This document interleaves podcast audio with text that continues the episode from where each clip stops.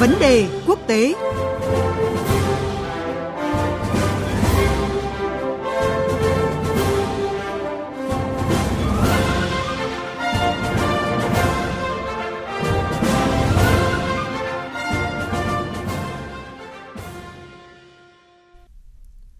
Quý vị, thưa các bạn, những diễn biến dồn dập và phức tạp ở Sudan với việc quân đội giải tán chính phủ, chia sẻ quyền lực của đất nước và ban bố tình trạng khẩn cấp đang đe dọa đẩy đất nước ở quốc gia châu Phi này rơi vào tình trạng khủng hoảng chính trị và kéo theo những hậu quả khó lường.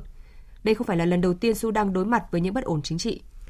Và những diễn biến vừa qua đã dập tắt hy vọng về chuyển giao quyền lực một cách hòa bình sau khi cựu Tổng thống Omar al-Bastia bị lật đổ vào năm 2019. Đối mặt với những thách thức do đại dịch COVID-19 gây ra, kinh tế khó khăn và bất ổn chính trị, Sudan có nguy cơ tiếp tục rơi vào vòng xoáy bế tắc và nguy cơ khủng hoảng nhân đạo mới.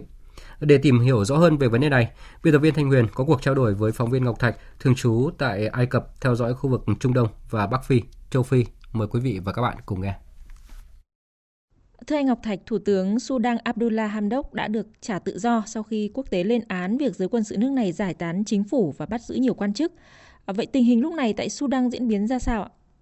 Xin chào biên tập viên Thanh Huyền và quý thính giả của Đài Tiếng nói Việt Nam.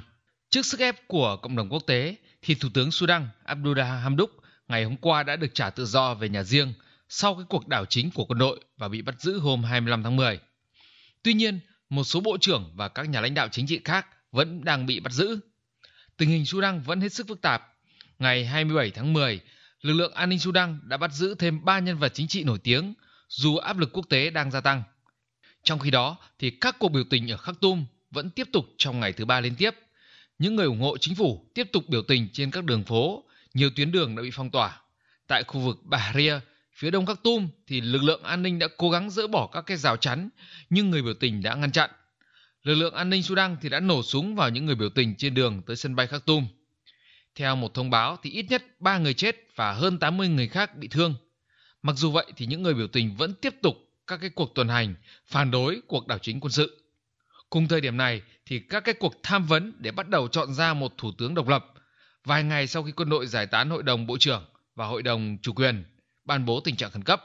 Người đứng đầu hội đồng chủ quyền chuyển tiếp ở Sudan, Abdel Fattah al-Burhan đã cam kết tổ chức các cuộc bầu cử vào dự kiến là tháng 7 năm 2023 và chỉ định một chính phủ gồm các nhà kỹ trị Vâng, sau khi à, cựu Tổng thống Omar al-Bashir bị lật đổ vào năm 2019 thì chính quyền quân sự và dân sự của Sudan đã đồng ý cái giai đoạn chuyển tiếp à, sẽ bao gồm các cải cách chính trị và kinh tế quy mô lớn.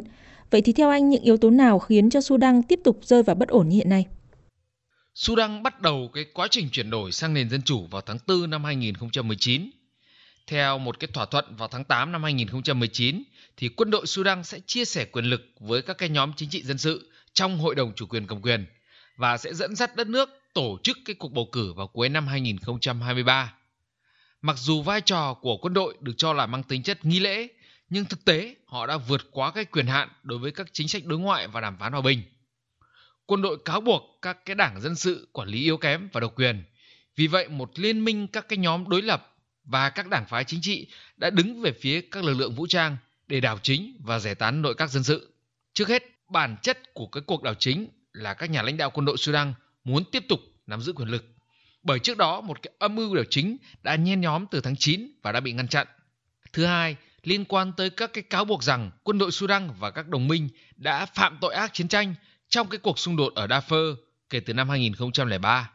Tòa án hình sự quốc tế thì đang tìm cách để xét xử ông al-Bashir và các nghi phạm, nhưng hội đồng chủ quyền thì lại không ủng hộ trong khi nội các dân sự đã đồng ý dẫn độ các nghi phạm.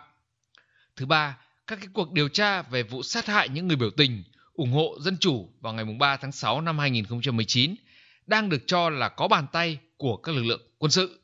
Thứ tư thì các lực lượng dân sự thì đang vận động hành lang để giám sát và tái cơ cấu quân đội, điều mà các cái nhà lãnh đạo quân đội phản đối.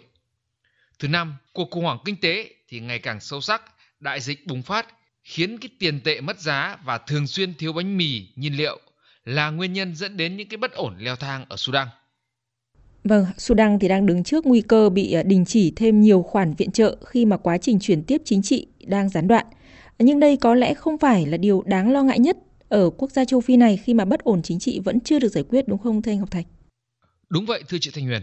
Trước những bất ổn và đảo chính quân sự ở Sudan, nhiều nước và tổ chức đã đe dọa áp đặt trừng phạt, ngừng viện trợ và hỗ trợ. Ví dụ như Ngân hàng Thế giới thông báo ngừng viện trợ cho Sudan và đình chỉ việc giải ngân tất cả các cái hoạt động của họ ở Sudan. Ngân hàng Thế giới đang tham gia vào các cái cơ chế xóa nợ cho Sudan. Mỹ cũng tuyên bố đình chỉ viện trợ 700 triệu đô la cho Sudan. Liên minh châu Phi thì đã quyết định đình chỉ tư cách thành viên của Sudan cho đến khi khôi phục quyền lực dân sự ở nước này. Tuy nhiên thì Ả Rập Xê Út và các tiểu vương quốc Ả Rập thống nhất, những quốc gia đã cung cấp tài chính quan trọng cho quân đội Sudan thì vẫn giữ im lặng cho đến nay. Nhưng có thể các nước này cũng không thể trang trải các chi phí để cứu Sudan khỏi sụp đổ. Những cái nguồn viện trợ này bị đình chỉ chỉ khiến cho Sudan thêm khó khăn về kinh tế, lương thực và nghèo đói. Tuy nhiên, bài toán và giải pháp chính cho Sudan lúc này là sự ổn định về chính trị. Nhiều chuyên gia nhận định rằng cuộc đảo chính vừa qua đã đẩy Sudan vào vực sâu sau hai năm rưỡi cố gắng thoát khỏi khủng hoảng nội chiến kéo dài.